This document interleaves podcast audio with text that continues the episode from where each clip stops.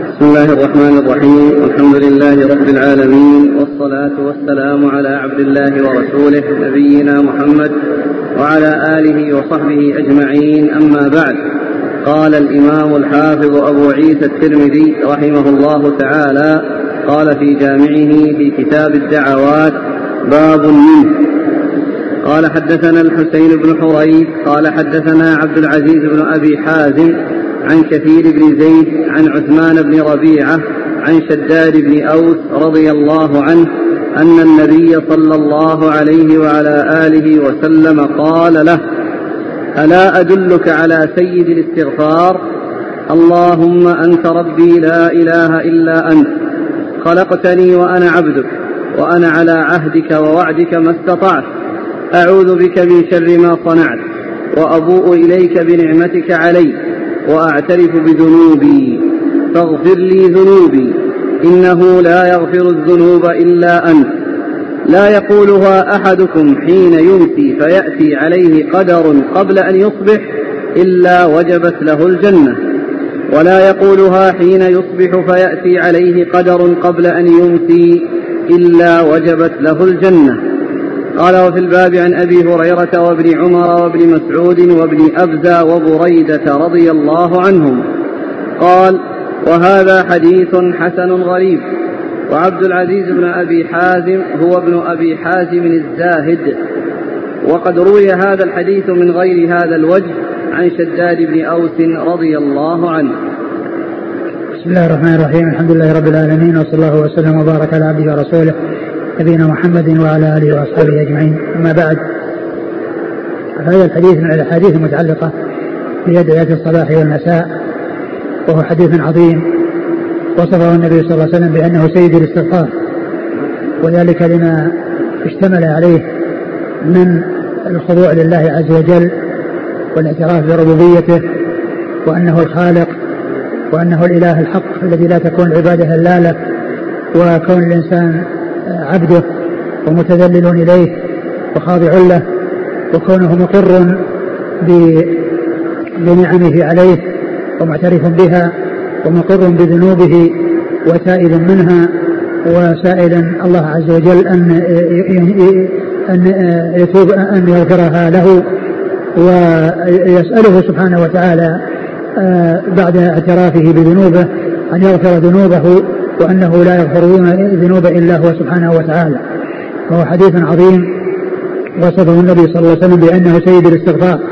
وذلك لما اشتمل عليه من هذه الأمور التي تمهد والتي تتقدم على طلب المغفرة وهي الاعتراف بهذه الأمور المتعددة. وقوله اللهم اللهم هذه الجملة أو هذه الكلمة يؤتى بها بين يدي الأدعية كثيرا. اللهم يؤتى بها في أول في أول الأدعية ويتكرر ذكرها وهي مكونة من وهي بدلا من يا الله. يعني خيفت ياء النداء وأتي بميم مشددة في الآخر عوضا عن ياء النداء. فصار اللهم ولهذا يأتي ذكرها كثيرا. والميم المشددة عوضا عن ياء النداء. ولهذا لا يجمع بين العوض والمعوض. فلا يقال يا اللهم. وإنما يقال يا الله أو اللهم. يا الله أو اللهم. فلا يجمع بين العوض والمعوض. وإنما يؤتى به بدون تعويض. وإذا حذفت ياء النداء أتي بميم مشددة عوضا عنها ولا يجمع بينهما. أي بين النداء وبين الذي عوض عنها. ولهذا يقول ابن مالك في الألفية والأكثر اللهم بالتعويض وشذ يا اللهم في قريب يعني شذ في الشعر الجمع بين العوض والمعوض. وإلا فإن الاستعمال الذي جاءت به النصوص وجاءت الأحاديث الكثيرة و, و هو آه عدم الجمع بين النداء وبين الميم المشددة. اللهم أنت ربي. اللهم أنت ربي. فهو اعتراف من من الإنسان من العبد بربوبية الله عز وجل. وهو الله عز وجل رب العالمين. رب كل شيء ومليكه ثم يعني بعد ذلك قال لا إله إلا أنت. يعني اعتراف بألوهيته. اعتراف بربوبيته واعتراف بألوهيته. ثم أكد الخلق فقال خلقتني. وهذا تأكيد للربوبية وأن الله عز وجل هو الخالق لكل شيء وهو الذي أوجد كل مخلوق لأن الله تعالى وحده هو الخالق وكل من سواه مخلوق ووحده الرب وكل من سواه مربوب فهو رب العالمين وهو خالق الخلق وهو الذي بيده ملكوت كل شيء سبحانه وتعالى. ثم قال وأنا عبدك اعترافا بكونه عبد لله. متذلل إليه. يتصرف الله تعالى فيه كيف يشاء. فهو يمتثل ما أمر به ويسير في حياته وفقا لما أمر به. إن كان من قبيل المأمورات أتى به على قدر طاقته وإن كان من قبيل المنهيات فإنه يجتنبه ويبتعد عنه. وأنا عبدك ثم قال وأنا على عهدك ووعدك. وأنا على عهدك ووعدك. فسر بتفسيرين. يعني على أنا على عهدك الذي آآ آآ يعني آآ الذي عهدت إلي بالقيام بما كلفتني فيه وبما أمرتني ونهيتني. وعدك لي على ما أقوم به من عمل أمرتني بها ونهيتني عنها فيما يتعلق بامتثال المأمورات واجتناب المنهيات. وعدك عليها بالثواب فيما يتعلق بالمأمورات وفيما يتعلق بترك المحظورات. أو أن المقصود أنه يعني يرجع العهد والوعد إلى الإنسان وأن الإنسان آه، يلتزم آه، آه، بالعهد الذي أخذه على نفسه بأن يستجيب لله وأن يكون محققا للعبودية لله عز وجل لأنه عبد الله يمتثل الشيء الذي أمر به وكذلك ما وعد به من أنه يقوم بالشيء الذي كلف به والشيء الذي أمر به وهو يصلح أن يكون العهد والوعد من الله عز وجل وأن يكون العهد والوعد من المخلوق. ثم قال ما استطعت؟ ما استطعت يعني أن الذي أقوم به وألتزم به إنما هو على قدر استطاعتي وعلى قدر طاقتي. لأن الله عز وجل لا يكلف نفسا إلا وسعها. لا يكلف نفسا إلا وسعها. فهو يأتي بما طلب منه وبما أمر به على قدر طاقته. وأما في المنهيات فإنها مستطاعة ويتركها لأنها لا تحتاج إلى تقييد بالاستطاعة. الذي يحتاج إلى تقييد الاستطاعة الأوامر والتكاليف الفعلية التي قد يستطيعها الإنسان وقد لا يستطيعها. وأما المنهيات فإنها تروك ومناهي والإنسان يستطيع أن يترك الشيء الذي نهي عنه. لا تفعل كذا لا تفعل. أما افعل فقد يستطيع وقد لا يستطيع. الإنسان مأمور أن يصلي قائما ولا يستطيع فجالسا ولكنه إذا كان لا يستطيع لا يكلف ما لا يستطيع. فالذي لا يستطيع القيام يصلي وهو جالس على قدر طاقته. ولهذا جاء في الحديث عن النبي صلى الله عليه وسلم أنه قال إذا أمرتكم بأمر فأتوا منه استطعتم وإذا نهيتكم عن شيء فاجتنبوه. فالأوامر فيها تقييد الاستطاعة والنواهي لا تقيد بالاستطاعة لأنها مستطاعة ولا يحتاج فيها إلى تقييد بالاستطاعة لأن الإنسان يستطيع أن يترك لكنه لا يستطيع أن يفعل قد يستطيع وقد لا يستطيع. ثم قال أبوء بنعمتك يعني يقر ويعترف بنعمتك والنعمة هنا يعني لفظ مفرد مضاف إلى معرفة فيكون المقصود به العموم والجنس وليس المقصود به نعمة واحدة أو الإفراد وإنما المقصود به الجمع. وهذا من جنس قول الله عز وجل إن تعدوا نعمة الله لا تحصوها وإن تعدوا نعمة الله لا تحصوها فإنها نعمة لفظ مفرد مضافا إلى معرفة فيفيد العموم أي نعم الله ولهذا قال لا تحصوها يعني لا تحصوا النعم فكذلك هنا وأبوء بنعمتك أي أقر وأعترف بنعمك العظيمة التي أنعمت بها علي وأعترف بها ويقر بها. وأبوء بذنبي. هنا أعترف بذنبي يعني أعترف بذنوبي. وأنني آه، آه، واقع في الذنوب وتحصل مني الذنوب. و فأقر بهذا وأقر بهذا. ثم بعد ذلك ولا يغفر الذنوب إلا أنت. ولا يغفر الذنوب إلا أنت. فالذي يغفر الذنوب هو الله. ومن يغفر الذنوب إلا الله فاغفر لي إنك أنت الغفور الرحيم. فاغفر لي وهذا هو الذي مهيد له بهذه بهذه الأمور التي فيها تعظيم الله والثناء عليه والاعتراف بالنعم وبالتقصير وبالوقوع بحصول الخلل فالنهاية آه أنه يطلب المغفرة. فاغفر لي فإنه فإنه لا يغفر الذنوب إلا فاغفر لي نعم نعم. فإنه لا يغفر الذنوب إلا فاغفر لي فإنه لا يغفر الذنوب إلا أنت. وهذا اعتراف بأن الأمر كله يرجع إلى الله عز وجل وأن الذنوب الذي يغفرها هو الغفور الرحيم الذي له الفضل وله المنة على عباده.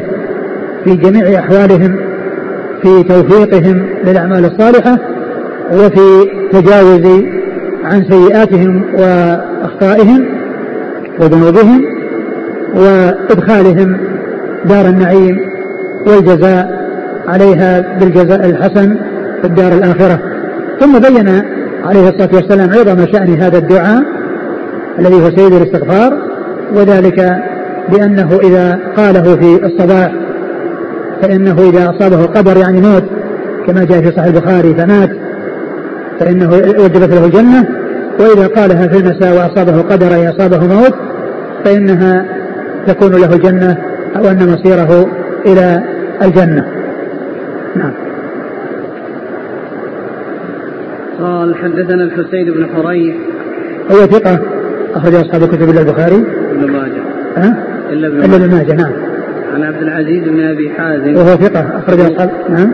صدوق خرج أصحاب الكتب. صدوق خرج أصحاب الكتب نعم. عن كثير بن زيد. عن كثير بن زيد وهو صدوق. يخطئ أخرج البخاري في القراءة وأبو داود والترمذي وابن ماجه. نعم. عن عثمان بن ربيعة. عثمان بن ربيعة. مقبول. مقبول نعم. أخرج له. الترمذي الترمذي عن شداد بن أوس. عن شداد بن أوس رضي الله عنه أخرج له. أصحاب الكتب الستة. وهذا الإسناد فيه هذا الرجل المقبول والترمذي رحمه الله قال روي من غير وجه عن شداد والبخاري رواه والبخاري وغيره رواه من طريق بشير بن كعب عن شداد. فهذا المقبول الذي جاء في هذا الإسناد جاء من طريق من هو ثقة يعني غيره كما رواه البخاري في صحيحه ورواه غير البخاري من غير طريق عثمان بن ربيعة الذي قال عنه الحافظ في التقريب إنه مقبول فإنه جاء من طريق بشير بن كعب وهو ثقة. نعم. وفي الباب عن أبي هريرة عبد الرحمن بن صخر الدوسي رضي الله عنه أكثر الصحابة حديثا وابن عمر وابن عمر عبد الله بن عمر بن الخطاب أحد الأربعة العبادلة الأربعة وأحد السبعة المكثرين حديث الرسول صلى الله عليه وسلم. وابن مسعود وابن مسعود الهذلي أخرج حديث أصحاب الكتب الستة. وابن أبزة. وابن أبزة نعم. أخرج له. أصحاب الكتب. نعم. وأبو ريدة. وأبو ريدة بن الحصير أخرج أصحاب الكتب. يقول السائل هل يمكن أن يكون العهد على عهدك هو ما أخذه الله على آدم وذريته؟ يمكن. نعم. ويقول الآخر هل يأتي العهد والوعد فيما في حديث النبي صلى الله عليه وسلم هنا كما جاء في حديث آخر لمعاذ بن جبل؟ حق الله على العباد وحق العباد على الله. التوحيد هو العهد والحق.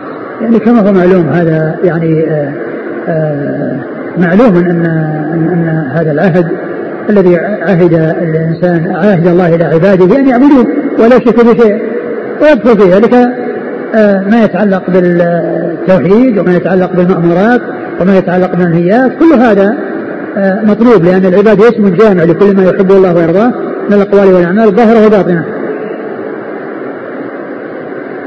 جاء في البخاري موقنا بها. فما المعنى؟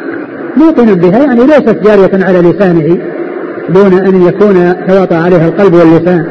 فلا بد أن يكون القلب واللسان متواطئين على هذا الذكر. يعني معنى لا يكون آه الإنسان آه يذكر الله عز وجل وهو ساهي لاهي. كما جاء في الحديث لا يستجاب الدعاء من قلب غافل لاهٍ. اختلاف الروايات في هذه الأذكار ألا يدل على أن الصحابة كانوا يقولونها بالمعنى؟ الأصل هو أن الأذكار آه، يؤتى بها كما وردت. لكن كما هو معلوم الرواية بالمعنى فيما يتعلق بالأذكار لا يقال أنهم يغيرون ويبدلون لأن كما سيأتي في حديث بعد هذا الرسول لما علم قال ورسولك الذي نبيك الذي أرسلت فلما عاده قال رسولك الذي أرسلت قال لا ونبيك الذي أرسلت.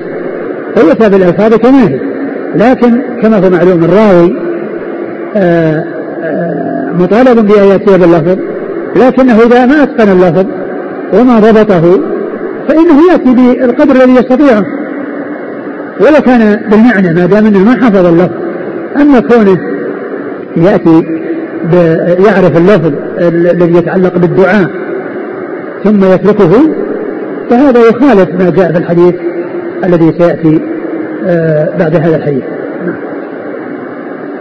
قال رحمه الله تعالى باب ما جاء في الدعاء إذا أوى إلى فراشه. قال حدثنا ابن أبي عمر قال حدثنا سفيان بن عيينة عن أبي إسحاق الهمداني عن البراء بن عازب رضي الله عنهما أن النبي صلى الله عليه وعلى آله وسلم قال له ألا أعلمك كلمات تقولها إذا أويت إلى فراشك؟ فإن مت من ليلتك مت على الفطرة وإن أصبحت أصبحت وقد أصبت خيرا. تقول اللهم إني أسلمت نفسي إليك ووجهت وجهي إليك وفوضت أمري إليك رغبة ورهبة إليك وألجأت ظهري إليك لا ملجأ ولا منجى منك إلا إليك آمنت بكتابك الذي أنزلت وبنبيك الذي أرسلت قال البراء فقلت وبرسولك الذي أرسلت قال فطعن بيده في صدري ثم قال وبنبيك الذي أرسلت قال أبو عيسى هذا حديث حسن قد روي من غير وجه عن البراء ورواه منصور بن المعتمر عن سار بن عبيدة عن البراء عن النبي صلى الله عليه وسلم نحوه إلا أنه قال إذا أويت إلى فراشك وأنت على وضوء قال وفي الباب عن رافع بن خديج رضي الله عنه. ثم روي أبو عيسى هذه الترجمة باب ما يقوله إذا أوى إلى فراشه يعني الأدعية عند النوم. المقصود من ذلك الأدعية عند النوم عندما يأوي إلى فراشه فإنه يأتي بالأدعية الواردة عن رسوله صلى الله عليه وسلم. ومنها هذا الحديث الذي أورده عن البراء بن عازب رضي الله تعالى عنهما وهو أن النبي صلى الله عليه وسلم قال لا أعلمك كلمات تقولها إذا أويت إلى فراشك فإنك إن إذا قلتها ومت مت على مت على الفطرة. مت على الفطرة. وإن وإن أصبحت أصبحت على الخير. وإن أصبحت يعني أنك إن لم تمت وإنما آه، استيقظت فإنك تصيب خيرا. ومن المعلوم أن النوم هو أخو الموت. والله عز وجل وصفه بالوفاة. الله يتوفى الأنفس حين موتها والتي لم تمت في منامها. يعني ويتوفى التي لم تمت في منامها. وهو الذي يتوفاكم بالليل. ويعلم ما جرحتم في النهار. فأطلق عليه أنه وفاة. وذلك لأنه يشبه الموت. يشبه الموت لأن الإنسان لا إحساس له ولا تكليف. كما جاء في الحديث رفع القلم عن ثلاثة النائم حتى يستيقظ. رفع القلم عن ثلاثة النائم حتى يستيقظ. فهذا الدعاء الذي علمه الرسول صلى الله عليه وسلم للبراء بن عازب أن يقول اللهم إني أسلمت نفسي إليك ووجهت وجهي إليك وفوضت أمري إليك وألجأت ظهري إليك رغبة ورهبة إليك. لا ملجأ ولا منجأ منك إلا إليك. آمنت بكتابك الذي أنزلت وبنبيك الذي أرسلت.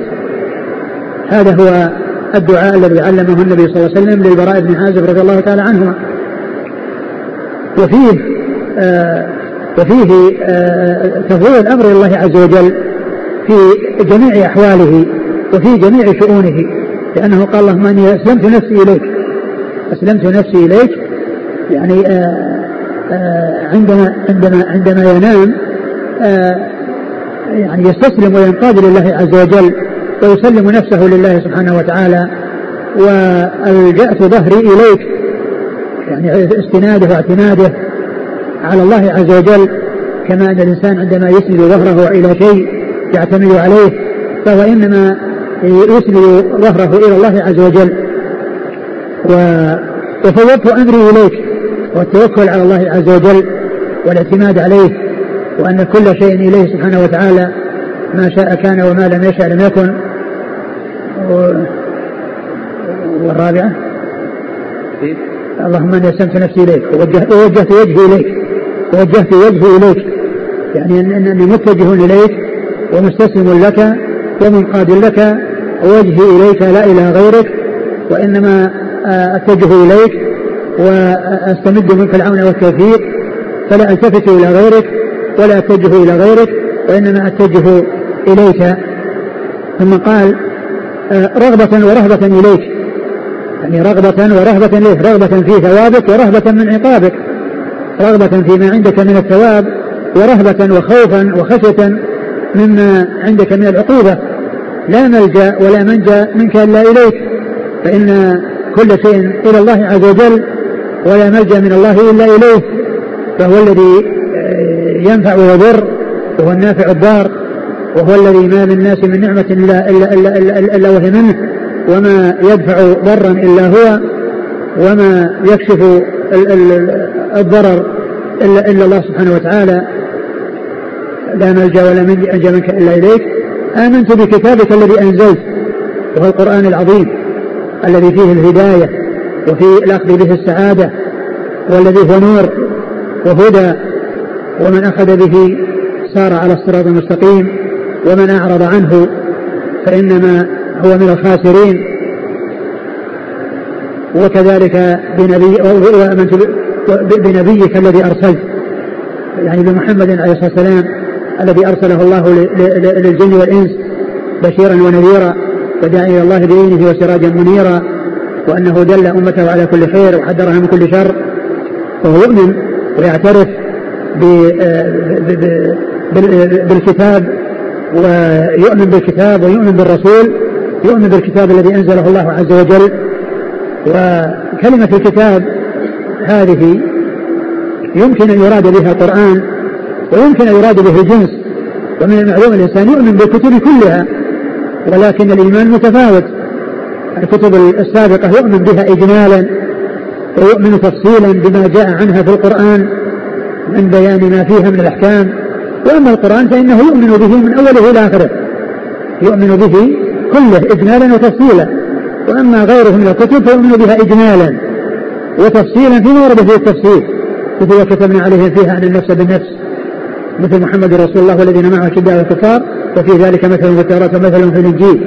فالذي جاء في الكتاب والسنة من أخبار تلك الكتب يؤمن بتفصيلا وما لم يأتي في الكتاب والسنة فإنه يؤمن بها إجمالا. و وأما بالنسبة للقران يؤمن يؤمن يؤمن به اجمالا وتفصيلا. اجمالا بأنه مشتمل على كل خير وأن فيه الهداية وفيه السعادة وتفصيلا في كل ما جاء به كل ما جاء في القرآن الكريم من العبادات والاعتقادات والمعاملات والأخبار وما إلى ذلك كل ذلك يؤمن به فالأخبار تصدق والأوامر تمتثل والنواهي تجتنب كما قال الله عز وجل وتمت كلمة ربك صدقا وعدلا أي صدقا في الأخبار وعدلا في الأحكام في الأوامر والنواهي. فالأخبار صادقة والأحكام عادلة. الأخبار صادقة والأحكام عادلة. وبنبيك الذي أرسلت وهو نبينا محمد عليه الصلاة والسلام الذي أرسله الله تعالى رحمة للعالمين وحجة على الجن والإنس آآ آآ لا سبيل لهم في حصول سعادة ولا نجاة في الدنيا والآخرة إلا إذا اتبعوا الرسول الكريم عليه أفضل الصلاة وأتم التسليم وآمنوا بما جاء به واستسلموا وانقادوا لما جاء به صلوات الله وسلامه وبركاته عليه. ثم إن البراء أعاد هذا الكلام أو هذا الدعاء ولكنه عندما جاء في آخره قال ورسولك الذي أرسلت؟ فالنبي صلى الله عليه وسلم قال لا ونبيك الذي أرسلت. وهذا يدلنا على أن الأذكار أنه يؤتى بها كما وردت وأن الإنسان لا يغير فيها ولا يبدل. وقد عرفنا أن كما أشرت أن أن هذا هو الأصل أن الإنسان يأتي باللفظ كما ورد. لكن إذا لم يحفظ اللفظ فإنه لا يتركه ولا يخبر به وإنما يخبر بما يغلب على ظنه. أنه قول الرسول صلى الله عليه وسلم ولو كان ذلك رواية بالمعنى وأما إذا كان عارفا لفظ فلا يعدل عنه إلى غيره لا سيما في الأدعية التي يؤتى بها كما وردت عن رسول صلى الله عليه وسلم. نعم.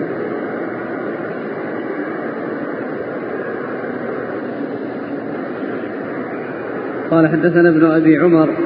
هو محمد بن يحيى بن أبي عمر العدني وهو صدوق. خرجه مسلم والترمذي والنسائي وابن ماجه.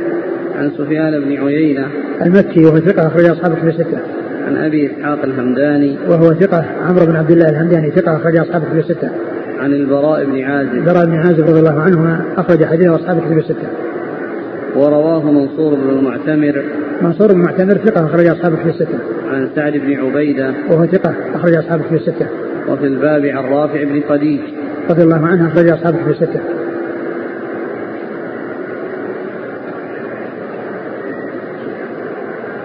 جاءت الأسئلة عن أدعية النوم. هل المراد به نوم الليل أو يدخل فيه حتى نوم النهار؟ والله هو الأصل أنه نوم الليل. أو نوم النهار لمن لمن نومه بالنهار وليس بالليل لأن من الناس من يكون عمله في الليل ونومه في النهار.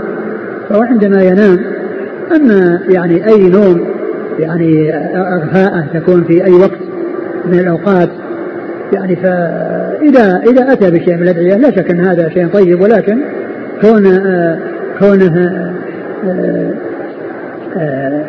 يعني يأتي به في كل ما يريد أن ينام يعني يبدو المقصود من ذلك النوم الذي هو نوم الإنسان إما أن يكون في الليل أو في النهار لأن من الناس من نومه في الليل ومن الناس من قد يكون نومه في النهار وشغله بالليل نعم. يقول ألا يستدل على أن هذا من أذكار نوم الليل في قوله فإن مت من ليلتك نعم هذا يدل عليه. هل ورد أن نجعل هذا الدعاء آخر أدعية النوم؟ نعم ورد في في بعض الأحاديث في بعض الروايات. واجعله آخر ما تقول. أدعية النوم يؤتى بها إذا اضطجع الإنسان أم قبل الاضطجاع؟ والله الذي يأتي أنه قال إذا أوى إلى فراشه سواء اضطجع أو جلس. إذا أوى إلى فراشه بأن صار إلى فراشه سواء كان يعني جلس أو اضطجع المهم أنه عند إيوائه إلى فراشه يأتي بالأدعية هل السنة أن يتوضأ الإنسان قبل النوم نعم. أم يكفي الوضوء إذا كان على وضوءه لصلاة العشاء؟ لا إذا كان على وضوء يكفي. نعم. قال حدثنا محمد بن بشار قال حدثنا عثمان بن عمر قال حدثنا علي بن المبارك عن يحيى بن أبي كثير عن يحيى بن إسحاق بن أخي رافع بن خديج. عن رافع بن خديج رضي الله عنه أن النبي صلى الله عليه وعلى آله وسلم قال إذا اضطجع أحدكم على جنبه الأيمن ثم قال اللهم إني أسلمت نفسي إليك ووجهت وجهي إليك وألجأت ظهري إليك وفوضت أمري إليك لا ملجأ ولا منجا منك إلا إليك أؤمن بكتابك وبرسلك فإن مات من ليلته بكتابك؟ بكتابك وبرسولك. النسخ الأخرى برسولك. اؤمن بكتابك وبرسولك.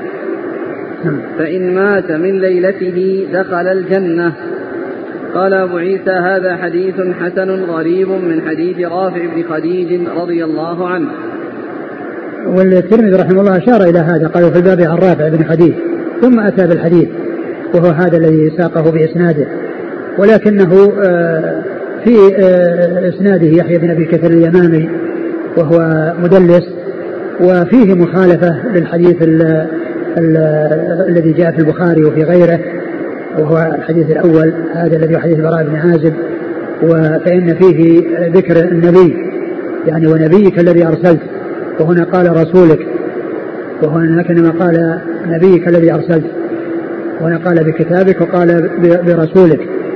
ففيه مخالفة لذلك وذاك اللفظ الذي الذي ورد يعني في البخاري وفي غيره هو المعتبر وهو الذي يؤتى به كما علمه النبي صلى الله عليه وسلم للبراء بن عازب وقال له ولما عاد إليه قال ونبيك الذي أرسلت؟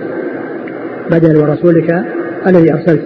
ففي إسناده يحيى بن أبي كثير اليمامي وهو مدلس ويرسل ولفظ فيه مخالفة.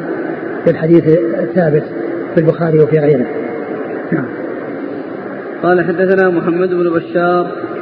هو الملقب بن دار ثقة أخرج أصحاب في ستة عن عثمان بن عمر. وهو ثقة أخرج له. أصحاب الكتب. نعم. عن علي بن المبارك. وهو صدوق أخرج أصحاب الكتب. نعم. عن يحيى بن أبي كثير. وهو ثقة أخرج أصحاب في ستة عن يحيى بن إسحاق. وهو ثقة أخرجه الترمذي والنسائي. نعم. عن رافع بن خديج. أخرج له أصحاب الكتب.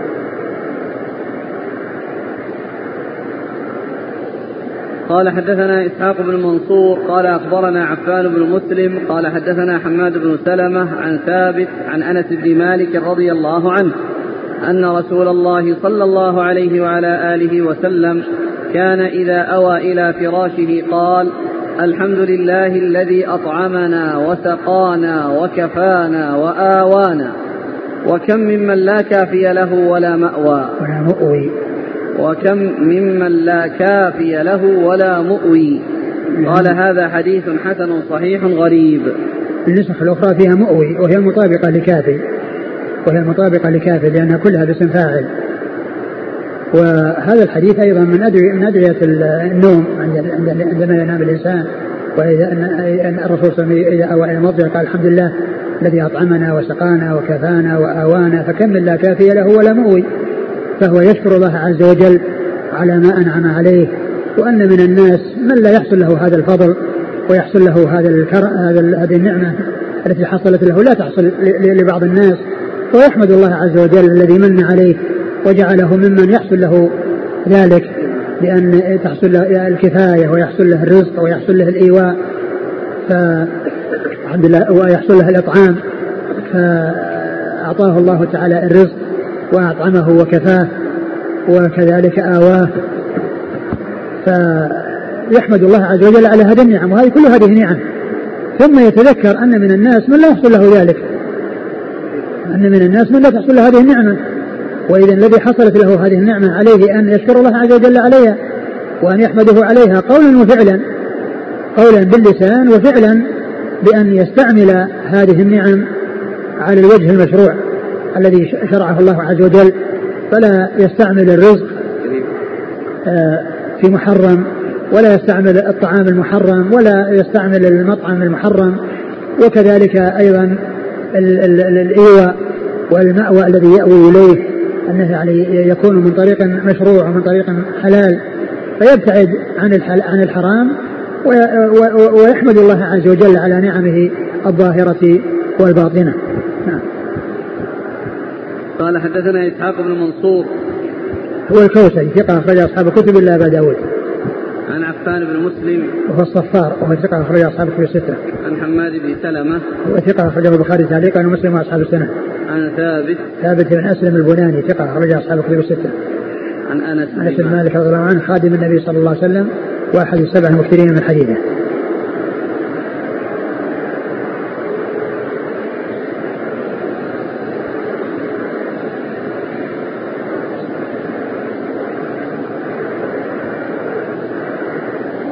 يقول هل يجوز الاتيان بهذه الأدعية والشخص جنب؟ نعم يجوز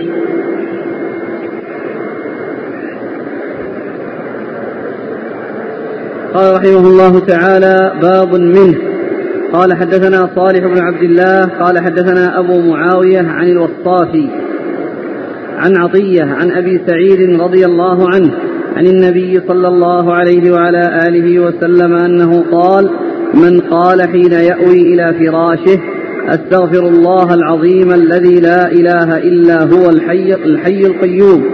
أستغفر الله الذي لا إله إلا هو الحي القيوم. وأتوب إليه. ثلاث مرات غفر الله ذنوبه.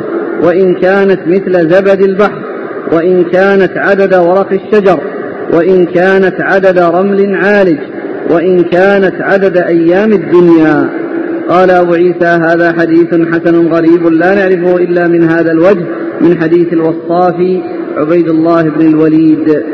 ثم ورد هذا الحديث الذي هو دعاء عند النوم وهو الاستغفار استغفار استغفار أستغفر الله الذي لا إله إلا هو الحي القيوم وأتوب إليه وأن الله تعالى يثيبه هذا الثواب الذي ذكر أوصافه وأنه لو كانت لو كانت زبد البحر. ولو كانت مثل رمي العالج ولو كانت مثل عدد أيام الدنيا لكن الحديث في إسناده آه، رجلان أحدهما الوصافي وهو ضعيف والثاني عطية بن سعد العوفي وهو أيضا يعني آه، لا يحتج بحديثه أو فيما ينفرد به فالحديث غير ثابت. نعم. قال حدثنا صالح بن عبد الله هو؟ ثقة أخرجه الترمذي. نعم. عن أبي معاوية محمد بن خازم الضرير الكوفي ثقة أخرج أصحاب الكتب الستة. عن الوصافي وهو عبيد. عبيد الله بن الوليد. وهو ضعيف أخرج له. وخالد المفرد والترمذي وابن ماجه. نعم. عن عطية. وهو صدوق. يخطئ كثيرا. نعم. خالد المفرد وابو داود. والترمذي وابن ماجه. عن أبي سعيد. أبي سعيد الخدري سعد بن مالك بن سنان أحد السبع المكثرين من حديث رسول صلى الله عليه وسلم.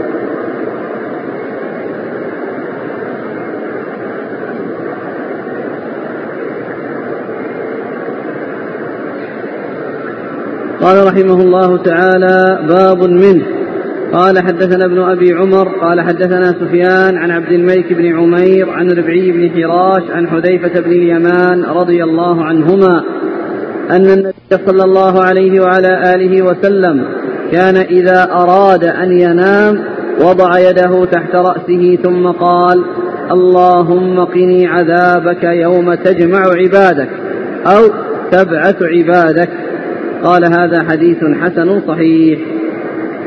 ثم ورد أبو عيسى هذا الحديث عن حذيفة بن اليمان رضي الله عنهما أن النبي صلى الله عليه وسلم كان إذا أراد أن ينام وضع رأسه على على يده وهذا على يده اليمنى لأنه ينام على شقه الأيمن فيضع يده تحت رأسه ثم يقول بهذا الدعاء اللهم قني عذابك يوم تجمع عبادك أو تبعث عبادك. اللهم قني عذابك يوم تجمع عبادك أو تبعث عبادك وهذا شك من الراوي. وسواء قال تجمع أو قال تبعث كل ذلك صحيح لأن والمقصود يعني الجمع يعني بعد البعث لأن الناس بعدما يبعثون يجتمعون في المحشر. ف وهذا يدل على يعني كما هو معلوم العذاب يكون في القبر ويكون بعد القبر. والحديث هنا يتعلق بما بعد القبر. لأن البعث إنما يكون بعد خروج الناس من قبورهم. هذا هو البعث وهذا جمع الناس إذا خرجوا من قبورهم. وذلك لشدة العذاب الذي يكون آه، بعد ذلك. والعذاب الذي يكون في القبر أهون من العذاب الذي يكون في آه، النار بعد البعث والنشور. كما قال الله عز وجل في الكتاب العزيز عن آل فرعون النار يعرضون عليها غدوا وعشي يعني في قبورهم. ويوم تقوم الساعة أدخلوا آل فرعون أشد العذاب. يعني يوم يحصل البعث والنشور ويخرجون من القبور وقد عذبوا بعذاب النار فإنهم ينتقلون من عذاب شديد إلى عذاب أشد. نعم.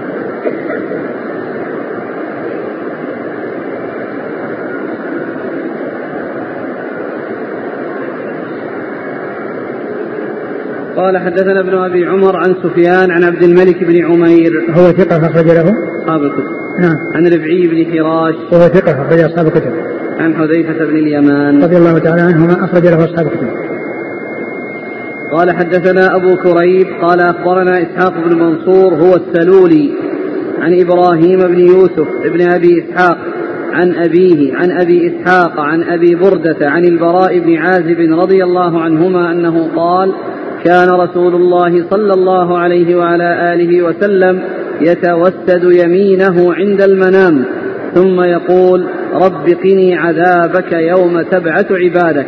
قال أبو عيسى هذا حديث حسن غريب من هذا الوجه. وروى الثوري هذا الحديث عن أبي إسحاق عن البراء لم يذكر بينهما أحدا. وروى شعبة عن أبي إسحاق عن أبي عبيدة ورجل آخر عن البراء. وروى إسرائيل عن أبي إسحاق عن عبد الله بن يزيد عن البراء. وعن أبي إسحاق عن أبي عبيدة عن عبد الله رضي الله عنه عن النبي صلى الله عليه وسلم مثله.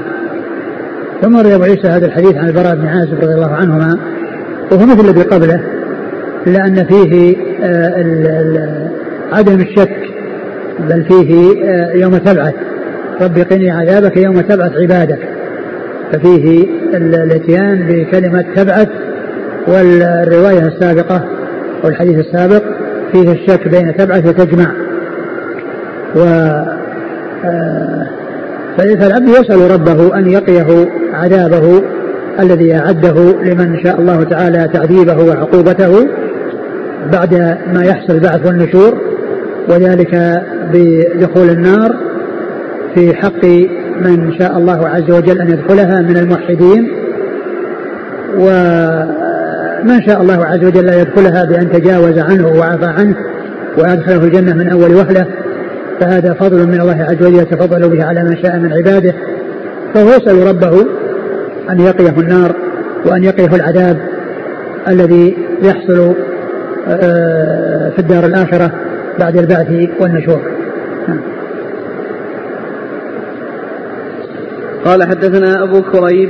محمد بن العلاء بن كريب. ثقة أخرج أصحاب كتب الستة. عن إسحاق بن منصور هو السلولي وهو صدوق أخرجه أصحاب كتب الستة. نعم. صدوق ولا ثقة؟ نعم صدوق.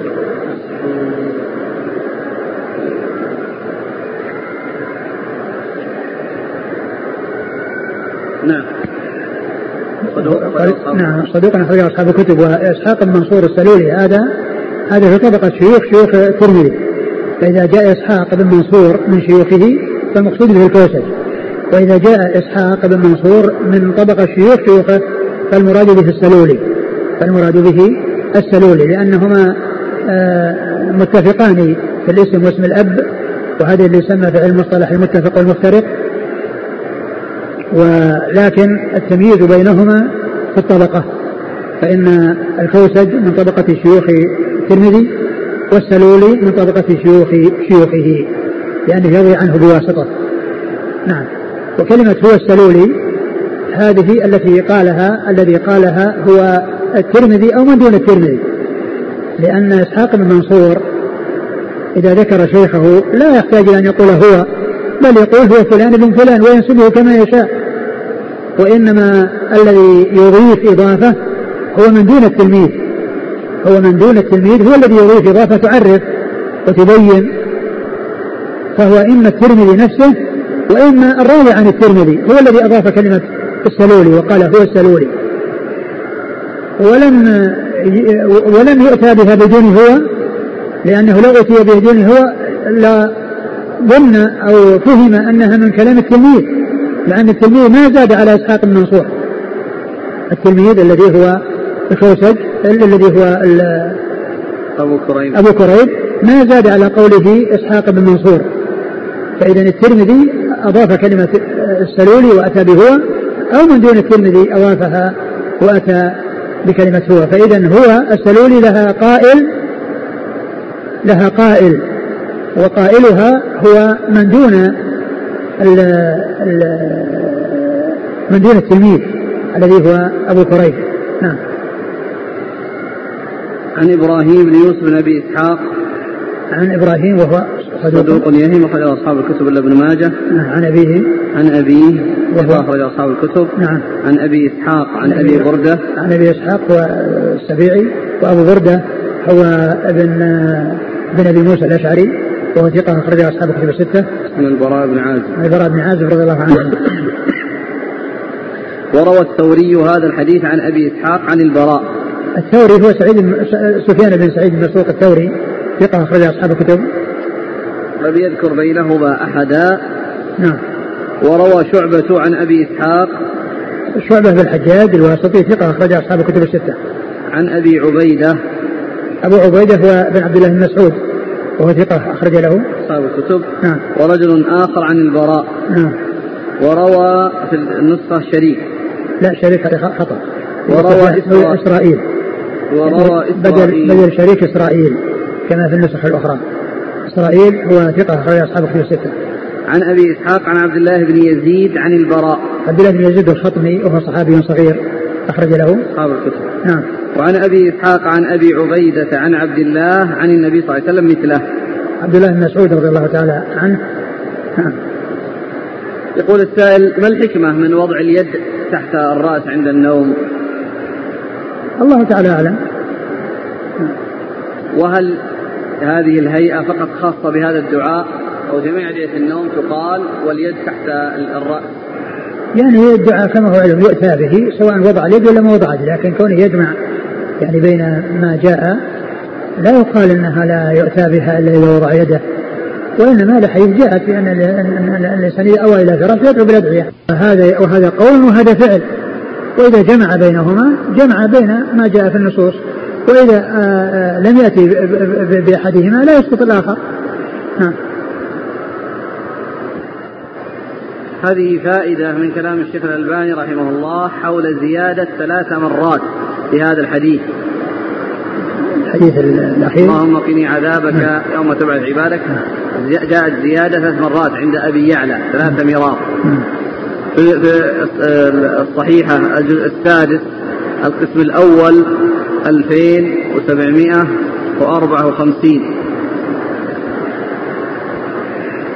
قال رحمه الله تعالى زيادة ثلاث مرار رواية لأبي يعلى. وفي النفس من ثبوت هذه الزيادة شيء وذلك لأمور. واحد مدارها على سواء الخزاعي. لم يوثقه غير ابن حبان. قال الحافظ في التقريب مقبول فهو مجهول. اثنين عدم اتفاق الرواة. ثلاثة عدم ورودها في حديث البراء وحذيفة. انتهى.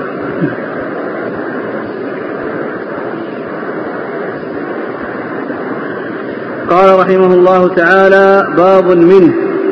قال حدثنا عبد الله بن عبد الرحمن قال أخبرنا عمرو بن عون قال أخبرنا خالد بن عبد الله عن سهيل عن أبيه عن أبي هريرة رضي الله عنه أنه قال كان رسول الله صلى الله عليه وعلى آله وسلم يأمرنا إذا أخذ أحدنا مضجعه أن يقول اللهم رب السماوات ورب الارضين وربنا ورب كل شيء وفالق الحب والنوى ومنزل التوراة والإنجيل والقرآن.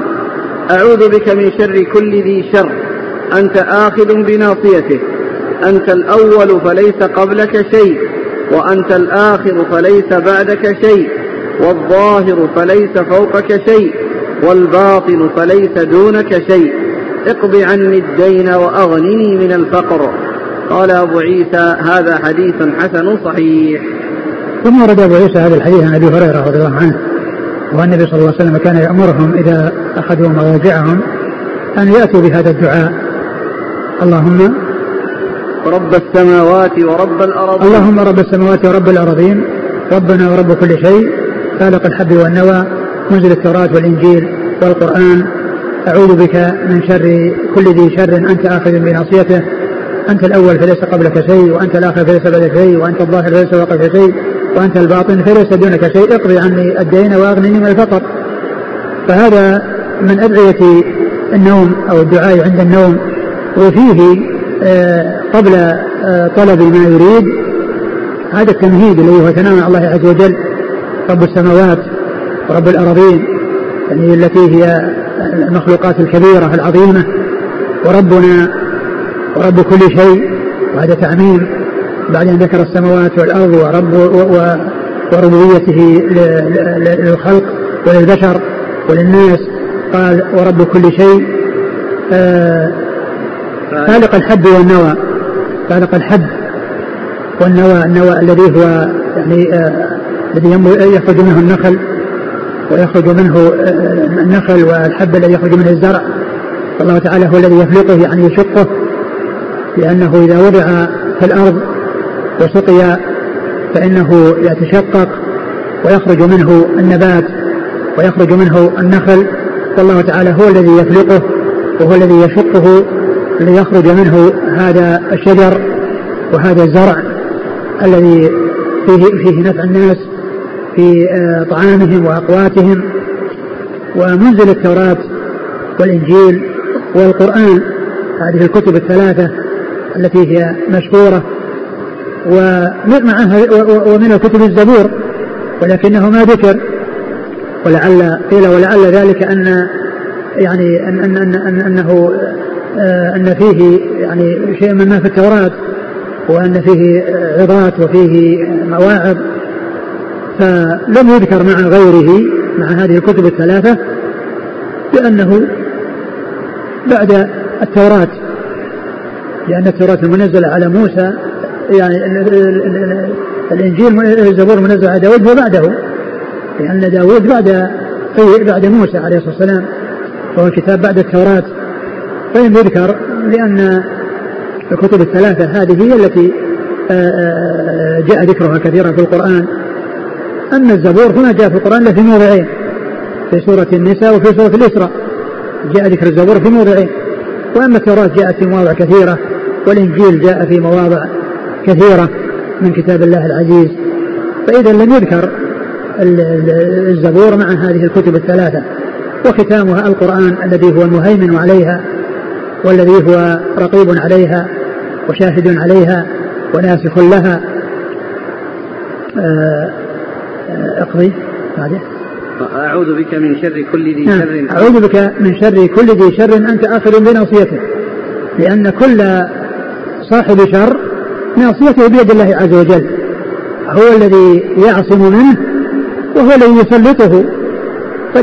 فالعبد يستعيذ بالله عز وجل من كل صاحب شر.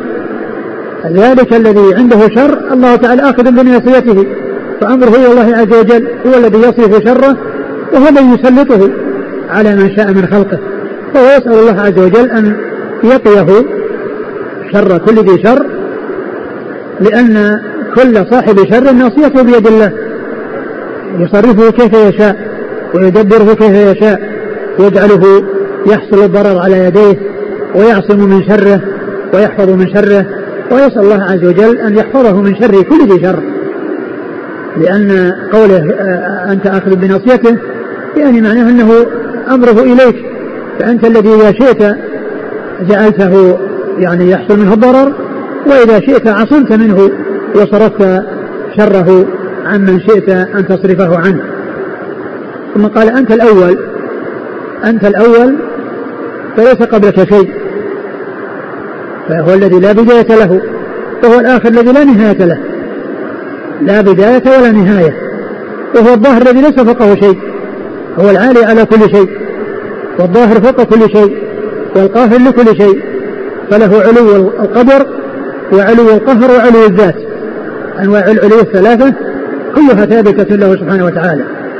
فهو له علو القدر وهو آه، ما في النفوس ولهذا محبته يجب أن تكون فوق محبة كل محبوب. ولهذا جاء في الحديث ثلاث من كنا فيه وجد بهن حلاوة الإيمان أن يكون الله ورسوله أحب إليه مما سواهما وأن يحب المرء لا يحبه إلا الله وأن يكره أن يعود في الكفر بعد أن ينقذه الله منه كما يكره أن يقذف في النار. ف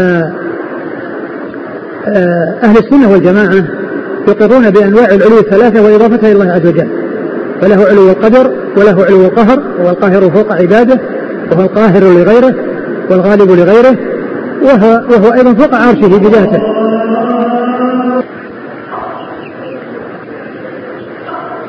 وقالوا هو الباطن الذي ليس دونه شيء أي أن الله عز وجل لا يخفى عليه شيء بل عرف علم بواطن الأمور وظواهرها ولا يخفى عليه خافية في الأرض ولا في السماء فلا يحجب عن الله شيء ولا يغيب عن الله شيء وهو مطلع على كل شيء ومحيط بكل شيء وكذلك أيضا آه، آآ آه، الخلق لا يعرفون عنه إلا ما عرفهم عن نفسه في كتابه وسنة نبيه صلى الله عليه وسلم وهم لا يرونه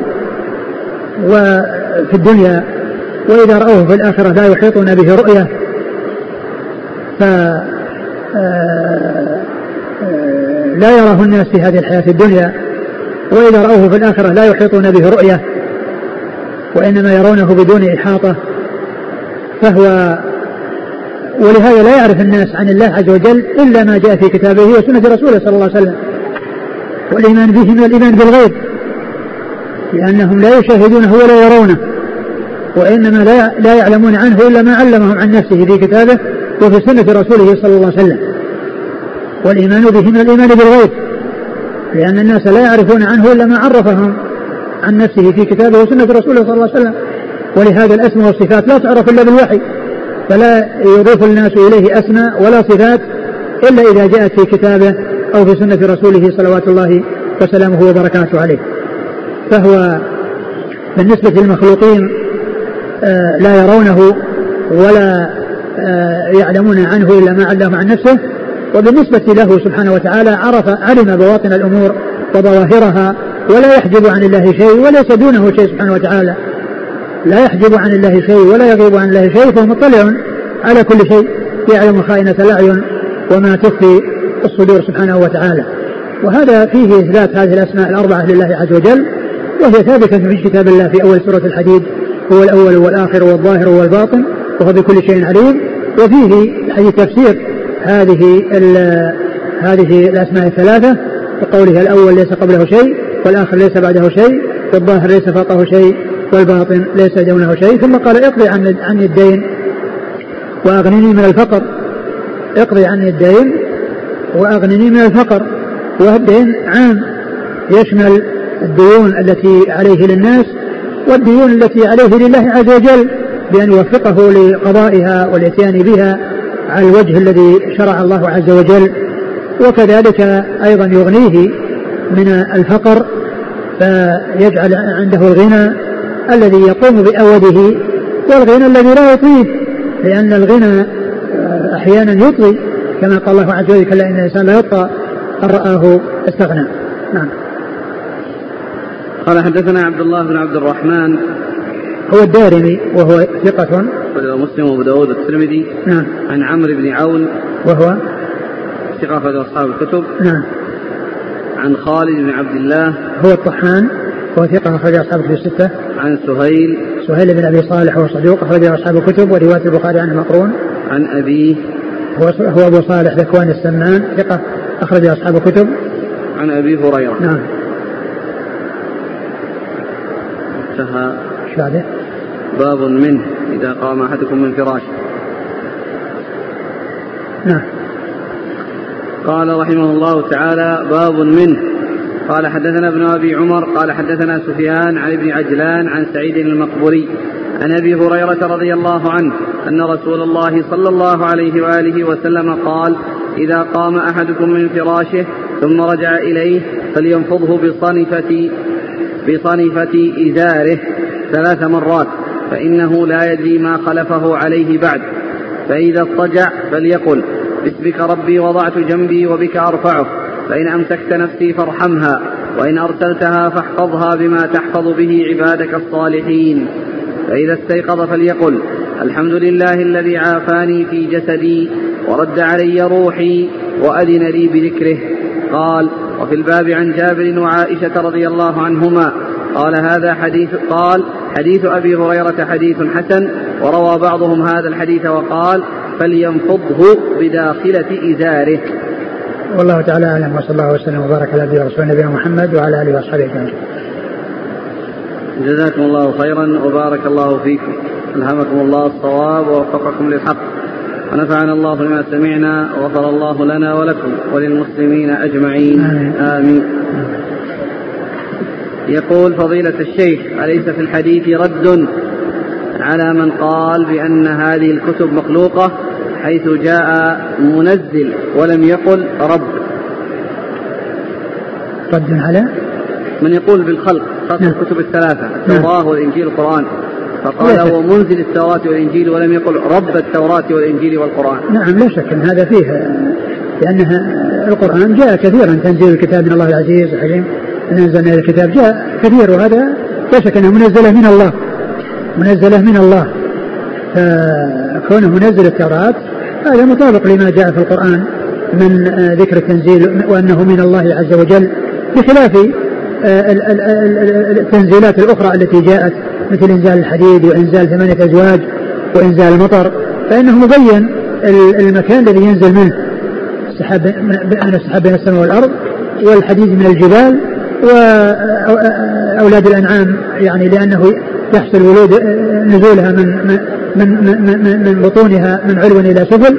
وأما تنزيل الكتاب أو الكتب فإنها مقيدة بأنها من الله. يعني ليست مخلوقة من المخلوقات أو إنزال مخلوق مخلوق. وإنما هو إنزال إنزال آه القرآن أو الكتب التي هي داخلة ضمن صفة الكلام كلام الله سبحانه وتعالى من المتكلم وهو الله سبحانه وتعالى. هل يجوز وصف الله بالباطن دون إضافة الظاهر؟ من أسماء الله من أسماء الله الباطن من أسماء الله الأول. يمكن أن يقال عبد الباطن دون أن يأتي عبد الظاهر ويمكن يقال عبد الظاهر وعبد الأول وعبد الآخر. كل اسم مستقل. قال الشارح والظاهر فليس فوقك أي فوق ظهورك شيء يعني ليس شيء أظهر منك. والباطن أي الذي حجب أبصار الخلائق عن إدراكك يعني ليس هناك يعني أظهر منه يعني آه، في علوه لأنه أعلى شيء. وكذلك يعني آه، قهره لكل شيء. وليس هناك أيضا آه، في النفوس فوق فوق قدره شيء سبحانه وتعالى كما ذكرنا عند أهل السنة علو القدر وعلو القهر وعلو الذات. هناك أذكار في الصباح والمساء وأدبار الصلوات مشتركة مثل آية الكرسي وسورة الإخلاص والمعوذتين. فهل إذا أتيت بهذا الذكر دبر الصلاة بعد صلاة الصبح مثلا تكفي عن أذكار الصباح وتكفي عن أذكار أدبار الصلوات؟ نعم. إذا أتى به الإنسان إذا أتى بالأذكار بعد الصلاة و... فإن ذلك يكفي. يعني الإنسان بعد الصلاة إذا أتى بهذه الأذكار يعني كونه يأتي ب... يعني بها ثلاث مرات يعني بعد صلاة الفجر وبعد صلاة المغرب ونوى بها هذا لا شك أنه يكفي. في حديث سيد الاستغفار قال اللهم أنت ربي. فهل يشرع أن نصف الله بضمير أنت كما فعل الشاعر يا أنت يا أجمل الأسماء في خلدي. آه، الله سبحانه وتعالى الحديث هذا جاء. يعني خطاب لله عز وجل اللهم أنت. وهو خطاب لله عز وجل. يعني آه، إيش الإشكال في هذا؟ الرسول هو الذي قال هذا الكلام. وبالتالي وصف الله يا أنت. لا هذا هذا هذا خطاب. هذا خطاب لا أجل خطاب اللهم أنت. لأن اللهم يعني ليس فيها يا أنت. اللهم أنت كذا وكذا يعني من أنت ربي وأنت كذا وأنت كذا وأنت كذا. ما يقال يا أنت النداء يا أنت دعاء. لأن الدعاء هو اللهم يا اللهم أنت كذا وكذا. دعاء أستغفر الله الذي لا إله إلا هو الحي القيوم ذكره الشيخ الإمام بن باز في المجموع وقال من كرره كذا مرة كان له أثر عظيم في تنفيس الضيق وطمأنينة القلب فما أصل ذلك؟ ذكر فين؟